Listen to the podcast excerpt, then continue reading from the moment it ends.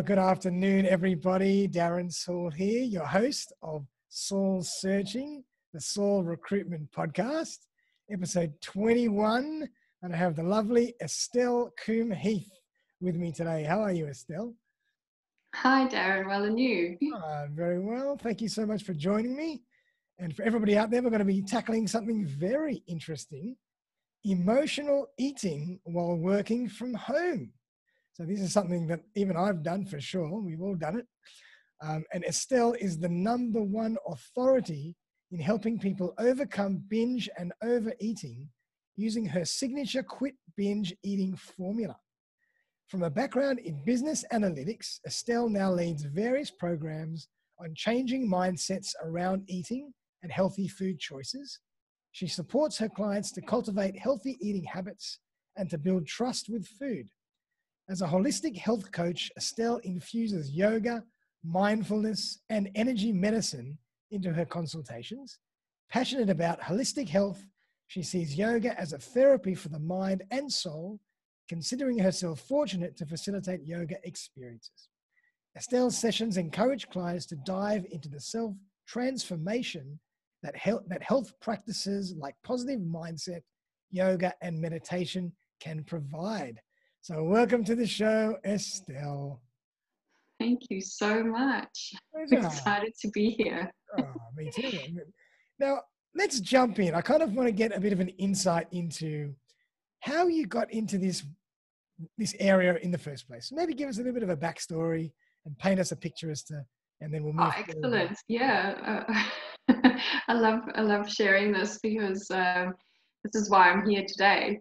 Um, about 13 years ago, I was, um, my health journey started. I was in the corporate environment, uh, working 15 to 18 hour days. Uh, I lived off coffee and cigarettes during the day, and I'd get home and um, I would just binge eat already from like it was so many years ago. And unfortunately, that was a habit that really stuck with me for a very long time and you know 2007 uh, i we got i got engaged with my partner and i decided i just didn't want to be going through life um, in such an unhealthy way. So i decided to kind of um, get on a healthy lifestyle start eating healthy um, started running. Nice. i quit smoking um, unfortunately i couldn't do anything about the long working hours so stress, uh, stress was kind of always there for me. Um, however, I did start feeling better in making those small little decisions and making those small little steps along the way.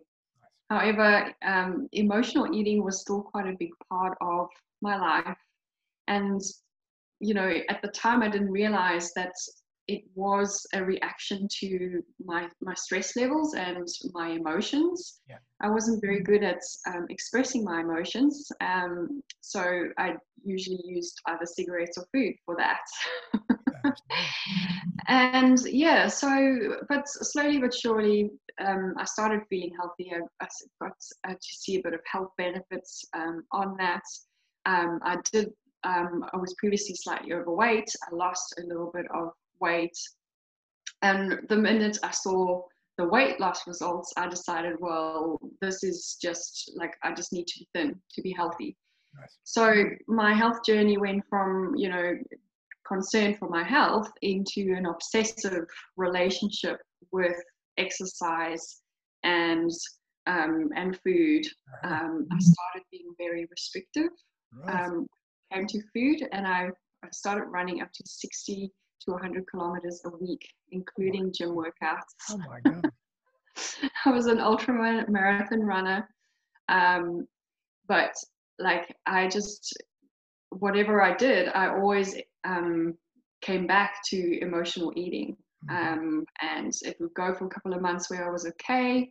And then a couple of weeks later, um, a full out blowout binge would happen. Right. So that carried on for many years and eventually I decided, well, I wanted to dig deeper in my um, journey of health. Um, I wanted to help other women uh, or other people actually not struggle through the same thing I was going through. And that's when I started exploring how I could help others uh, break free of those negative patterns. Nice, nice. So it's kind of like an all or nothing mindset. I mean, what what's your yeah. definition of binge eating? What's the definition of of emotional eating?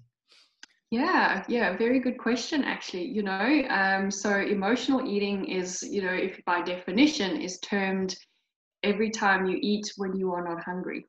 Right. Okay. And binge eating, or like binge eating, is often when you um, eat large amounts of foods um, for a long period of time and um, but both of those cases are linked to the feelings of guilt and shame mm-hmm. um, mm-hmm. afterwards okay. and so and is it always stress that triggers it or are there many things that trigger it that might be guilt stress i mean you'd probably be able to tell us what are the, some of the main triggers of emotional eating yeah yeah um, excellent question yes so it's it's funny that you ask that because we often think of just the negative emotions mm-hmm. but you know there's loneliness boredom yep. um, you know, like a uh, the great example is the the girl in the movies who gets broken up with, and you see her on the on the binge with the ice cream and the, the wine, and yeah. she wakes up from this food coma. Yeah. So there's yeah broken relationships, um, but also happy emotions. We celebrate using food. We have always been um, brought up with celebrations of food. Reward, we were rewarded as little kids. Get an injection, get a lolly. You know. Yeah, yeah, yeah, Did well at school. Uh, I don't know about you, but I was taken out for dinner or like ice cream. You know, so. and even me, like I know that oh, I've got a big family barbecue or a family event or something. Oh, I'm going to eat lots that day. You know, like you, yeah. you associate food with with fun and happiness and good times. Yeah. Yeah, and that's absolutely normal. Food tastes amazing. Mm. Uh, yeah. So I mean, so I suppose it, I suppose we'll come into that a little bit later on as to how we regulate that and how we, you know, what are the some of the management tools that we can use to make sure that that doesn't become an issue. But before we get into that, I just want to get a sense of what have you seen in this time during COVID when everybody's in lockdown, a lot of people are in lockdown, people are working from home more, they're in front of Zoom, in front of the computer, you know, they're two steps away from their fridge. So what, what have you seen in terms of the patterns of eating in this time? Yeah, I've definitely seen um, everyone I speak to has said that, you know, like uh, they have found themselves over snacking when it comes to working from home. Um, you know there's even terms in the industry now called you know they used to have in in the us like the freshman 15 yep. they now call it the covid 15 yeah. yeah. so um and i think that's you know is something that was possibly something that was already there for you mm-hmm. so we might have actually found that now it's just because you're at home all the time, you're constantly snacking. Yeah. But what I've dug into deeper with some of the clients and some of the um, people that I speak to on a regular basis about this is was this like an issue when you were on holiday? And the answer is usually yes. You know, like people right. always feel that they're going to blow out on holiday. Um, is it an issue on the weekends? And the answer is yes. You know, so the comfort eating was already kind of there. we just didn't notice it as much because we were out from the house. And when we're out from the house, we tend to be in front of other people a lot more. So we're not going to be seen shoving food down our face all the time. we also in formal meetings where you can't eat, where now you put yourself, you know, like switch off the camera, yourself on mute, you know, sneak in a sandwich. Yeah, Um, one thing I have really noticed as well is people are working a lot more since they're working from home. You know, they've um, they don't have to com- commute to work anymore. However, I don't know what it is. It could be that their load is so much larger because of you know looking after you know kids and possibly responsible for homeschooling yep. um, that kind of thing that they start logging on earlier to possibly get some more work in yep. um, but then they get sucked in you know as you do you get sucked into the day and the next minute you know it's like one o'clock Absolutely. so um, again, we're not having little breaks in the day. We don't have movements. That um, all adds a little bit of stress in the body. And, you know, when the body feels uncomfortable, we're going to um, crave sugary things to eat because the body thinks, oh, I need to run, you know, from, from danger. so um, there is that. But the, one of the biggest things that's been driving overeating, whether you're working from home or not during the COVID period, is fear. Right. We have been put in such a massive space of uncertainty. So true. And you know, our human basic human um, rights is, or um, you know, if you look at Maslow's hierarchy of needs, our basic needs is safety and security. And during uncertain times, no one feels unsafe, no one feels secure. Right, that's so interesting. I never, you know, never really put the two together. So straight away, what do you do when you feel un- insecure? You're not sure what's happening. Let's reach for some food. Let's reach for some food yeah. because the food, as we've known since we were little kids or babies, is comforting. Mm-hmm. It's and it's you know it's kind of fires off different hormonal reactions in the body and we kind of feel distracted from what's going on for for a moment and you know for some that's fine it's okay to sometimes find that distraction but then others start feeling guilt straight afterwards or oh, i shouldn't have eaten that or you know that kind of thing so yeah wow. like I, I heard that obviously things that are high like things that are generally not great for us like the sugary stuff and whatnot they release serotonin, is that right? Which is the feel good hormone. Yes. What about savory things? Do they release serotonin as well, or they release other chemicals other than It, it depends. You know, savory cravings is usually a sign of dehydration. Okay. Um, but savory cravings has actually been linked to an, anxiety.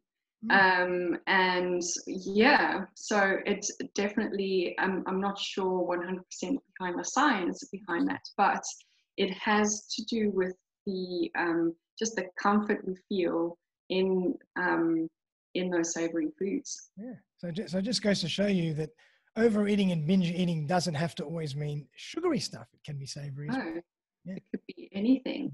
And there's a lot of people, women that I work with who are in the health industry, um, and like uh, like me, they they become overly obsessive with eating healthy so they find themselves binging on nuts or binging yeah. on peanut butter, yeah. um, those kind of things. And it's because they've made their, um, you know, eating variety so restrictive. And unfortunately, our main survival mode kicks in when we restrict ourselves around food. And we will find ourselves binging on even healthy stuff. Yeah. Wow. And now, emotional eating, do you think that that's something that can be cured, or is it something that we just manage forever? We know that we have a, um, what's the word? We have a, an affiliation to it, mm. and we hmm. have to keep it under control, or is it something that you can eradicate or change your neural pathways forever? You can definitely change your neural pathways, but unfortunately, you're going to have to change everyone's neural pathways around you to 100% not emotionally eat. Because as i mentioned before we emotionally eat when we celebrate with that birthday cake you know and that glass of champagne or wine. You know we emotionally eat when we um, celebrate achievements all those kind of things well, uh, cultures build around it. We we built around it. So and we've like it's been ingrained since we were babies you know as a baby, you feel an emotion, don't know what it is, you cry. Mum goes, Well, what, what do I do with this child? She must be hungry. Yeah. You get this milk, it's sweet, it's delicious, all of a sudden you forget about it, you know? so, so from then, we have been conditioned to um, you know food's part of our life so and the more we try and control food because that's what we do next you know we go oh emotional eating i need to control my food i need to cut out sugars i need to cut out carbohydrates i need to only eat you know whatever the the latest industry Mm. um, Superfood clean is or eating superfoods are.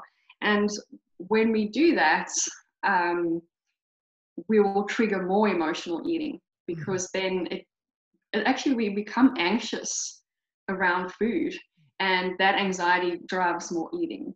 So yes, we can try and like you know rewire our brain, but it's not rewiring it around the emotional eating. It's rewiring it around understanding when we emotionally eat. gotcha. So it's a check-in when we do find ourselves at the snack cupboard every five minutes while working from home.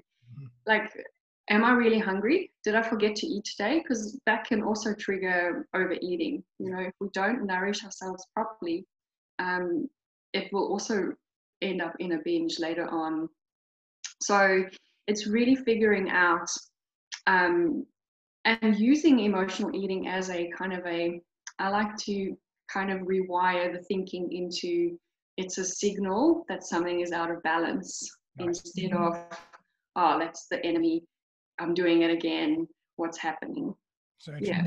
I like that. So it's really uh, self-awareness, understanding what we're doing, and then trying to manage ourselves and our response to whatever emotion we're going through. yes absolutely Okay, love it. So, I mean, I'd love to know more about how you work with people and what are some of the steps that people can take to, you know, limit emotional eating or, you know, can self-regulate in a way. Okay, yeah, thank you. So usually I um, work with my clients one on one where um, I kind of dig deep into, first of all, healing that relationship with food. That's the basis. Understanding whether you are being nourished enough with what you are eating. Um, because if we don't get that part right, whatever we do, if we try and um, solve emotional issues and the basic need of, again, food um, and security around food is not solved, Yeah. we're always going to be in that stuck kind of loop. Uh, so we start there. Once we've got that um, that foundation going, then we can go deeper into um, healing old emotional wounds, um, healing habits that um, you know keep us in emotional eating or binge eating cycles, um, as well as hidden beliefs that often drive us um, into eating patterns for many years. You know, So it's really Um, with some of those subconscious psychological issues as well. Yes, yes, absolutely, and it's uh, it's quite interesting how many aha moments I get from my clients when they're like, "Oh, Oh, yeah. that's that's why," you know. Can you imagine? um, obviously, there's a lot to be said about people who struggle with anxiety and anxiety around food. We work around that as well. Um, so that answers how I kind of um, work in a step-by-step way in in getting to the bottom of those issues. By the time my clients are finished with me, they are not on a restrictive eating plan. They can still enjoy a piece of cake or their celebratory wine, uh, but they are still also their bodies are telling them more what they need. So they um, their bodies are saying, "I need a salad," or and that kind of thing. It's so it's it's a really interesting process to see how we can actually start connecting back to our bodies and um, you know follow our instincts and in, in what to eat Absolutely. And how long does it generally like the process take? I mean, obviously everybody's different, but would you say it takes a good two to three months to build those new habits or? yes yes absolutely so on average i work with my clients for 12 to 16 weeks Okay. uh, usually uh, the results i can see is about six weeks in i usually can uh, we break the habit of binge eating Wow, nice. Um, so clients will come to me binge eating either two to three times a week, some every day, some more than once a day. Um, and yeah, like most most cases, six weeks is where we break those habits, and that's where clients just go, "Oh, I didn't binge this week. fantastic. I don't know what you did." Wow. so, and I'm like, "It was you. I just I just guided you along the way." Nice. Um, and once we've got that ready, it's about practicing that non-binge eating. I always call it a, a muscle. You know, it's yeah. like we've been doing one thing for so long, and this is where habit comes in, that it's actually automatic. And if we've been comforting ourselves with food automatically for many years, it's about practicing not doing that every day and every day and every day. Yep. Um, and that's why we keep going because, you know, mishaps can still happen.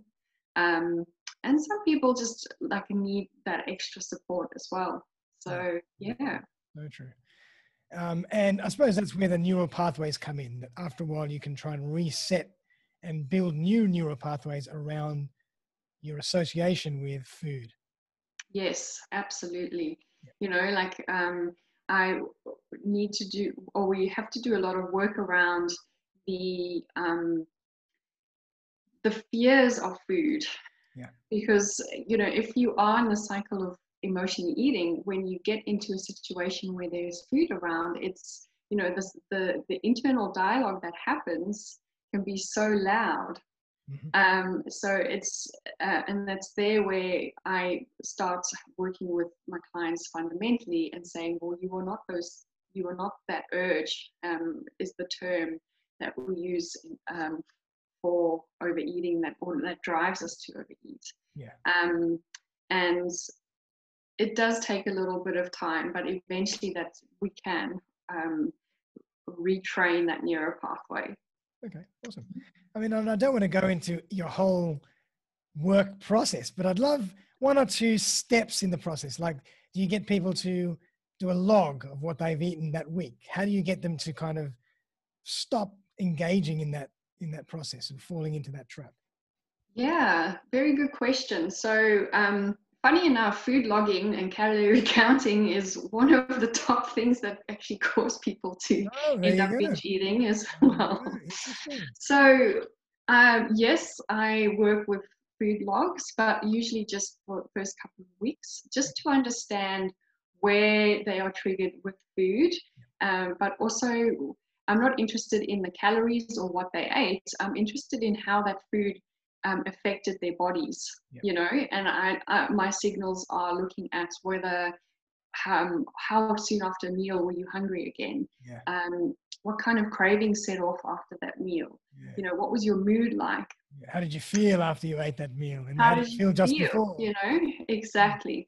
So from that, I can actually guide them into saying, well, you're not eating enough.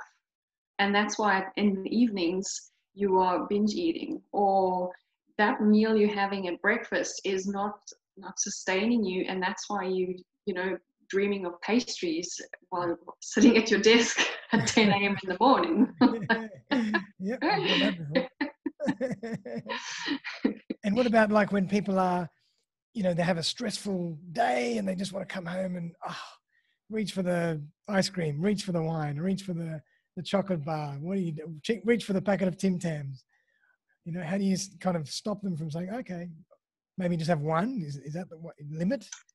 You know, it, it all just depends on, um, and this is where I teach my clients to be more uh, leaning onto their intuition. You know, um, it's not about a, a discipline where you're like, oh, you can have some, but you can only have one. Okay.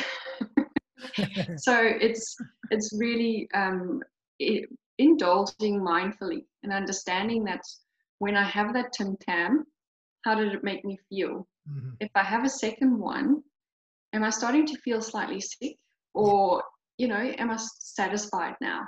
And we can't do that when we are so overbeared with with with food thoughts and you know um, the urges to overeat. Yeah. so interesting. It's really about understanding ourselves and how food is affecting our, our mood and our, um, our internal dialogue. Yeah, yeah, absolutely. wow, lots of food for thought. Mind the fun. Um, now, Estelle, I love to hear case studies and stories. So I don't want you to obviously mention any names, but yeah. can you give us a, an insight into, you know, an example of how you might have guided somebody through a process and all of a sudden they're a changed person? Yes, absolutely. Um, so uh, one of my clients came to me early January, February.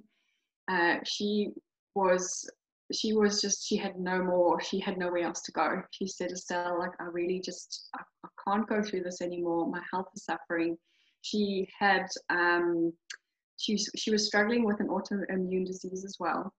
But she also had high anxiety um so that was really just driving um her to binge almost every single day so what we um, worked with with her was, like I said in the beginning, getting that stability, the food foundation right. Um, simultaneously with her, I had to start um, working on her anxiety levels as well um, immediately, just to help her um, break, you know, just get a little bit of relief from that anxiety. And uh, once we did that, we uncovered many beliefs that kind of stuck um, with her for many years, and those made her feel really bad about herself. And um, we were able to break through those and lead her into healthier, um, healthier habits around food. Um, she stopped binge eating in week seven. Wow. And uh, yeah, she was just amazed. She went on a family holiday in week 11 mm-hmm. and she said usually that would just absolutely cause binge like binge eating all the time um, and but she she came back and she's like there was nothing like yeah just such an amazing case i had another i can go on about this forever so just stop me if i've, I've said yeah. too much but i've had i've worked with a couple of um, women who have recovered from eating disorder, um, eating disorders such as bulimia and anorexia. And often when they um, start healing um, that need to be um, so thin or you know control their weight at a very low level, mm-hmm. they do end up binge eating um, because the body's like, well, you know, I'm getting food. I don't know when else I'm going to get this food. I'm going to make the most of it. Absolutely. So uh, a couple of cases of them, they were actually um, unconsciously waking up in the middle of the night and binge eating. And no that that is how the body is so strong in surviving that it will if you are going to starve it it's going to actually um, make a way to eat. And whether it has to do that while you're sleeping. I never never thought that that was possible. No, no. and it's just amazing how when we started adjusting um, certain things for those clients, um, how that behavior just kind of went. And, you know, I catch up with them regularly, you know, find out how they're doing, and it's still not an issue. So, yeah, crazy, wow, crazy incredible. ways our bodies will I can imagine survive us. Fantastic, amazing work. And I mean, and I'd love to know how you integrate yoga and you know those type of energy therapies with this into this process yeah uh, good question so yoga was one of the um, therapies that really helped me connect to my body yep. um, because you know it's it really is a practice of that mindfulness connecting movement with breath yep. it really allowed me to slow down yep.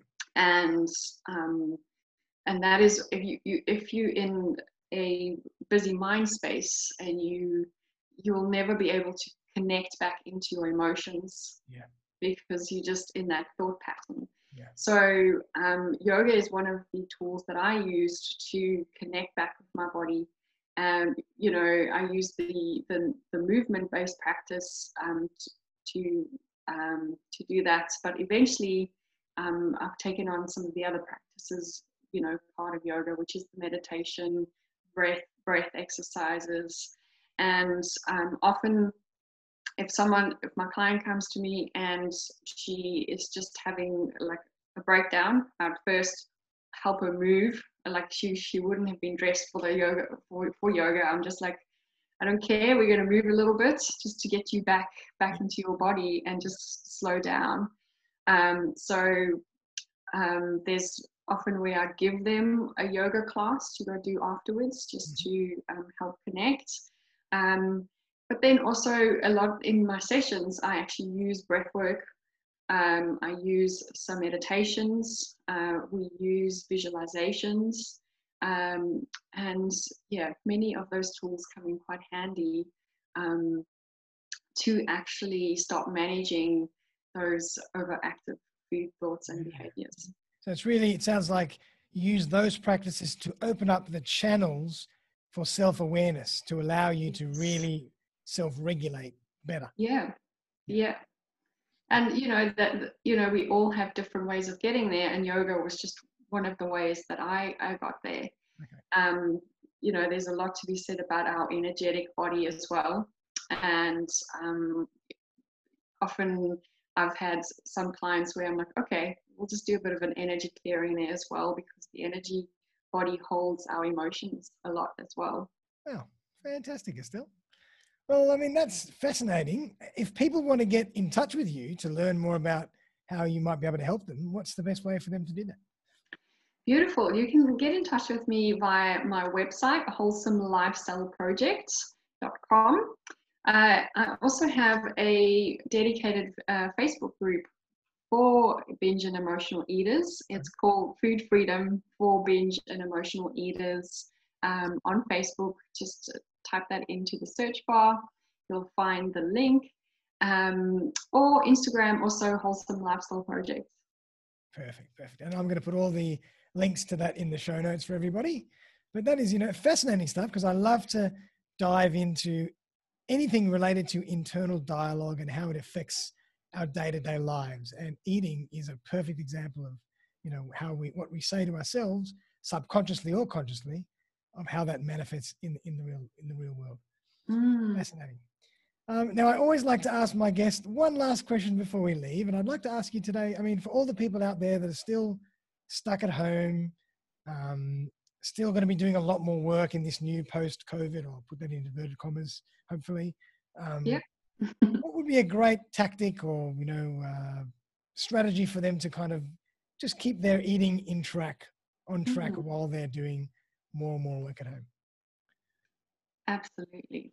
So I think you know, like while working from home, um, making sure that you're prepared Mm-hmm. So if you want to be eating healthier and you want to avoid um, a lot of that snacking, make sure that you are, um, you know, do some meal prep, like, yep. you know, just to make sure that you get the right things into your body. Because you're at home, it's easy to actually whiz up a, like a veggie juice or a smoothie or something like that to just add. So if you've had, you know, a, a little bit of an emo, or like a, a snack attack, and you just want to feel a little bit blah you can always just, you know, take a five minute break and make yourself a nice little smoothie, that kind of thing. In saying that, make sure that you keep um, chopped fruits and veggies in the freezer for that.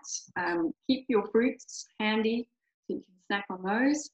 Um, I would say also plan for some snacking. You know, make sure that you um, have a snack on standby, whether it's once a day where you allow yourself a Tim Tam yeah. or, um, you know, where you have a small little pack of something that's savory, if, if savory is your thing. Um, just so that you like feel like you get that comfort out of the food anyway and you don't feel deprived. Mm. Uh, I think de- deprivation it, it, can be so triggering. Yep. Um, making sure that you are hydrated. Yep. Um, because I don't know what it is, but because we're sitting at home at our desks, it's almost like no excuse to get up. So no one's coming around saying, "Hey, let's go grab a tea." Yeah. You're not getting up to go to a meeting room, so we're just sitting a lot more. Yeah. Um, and then for me, movements.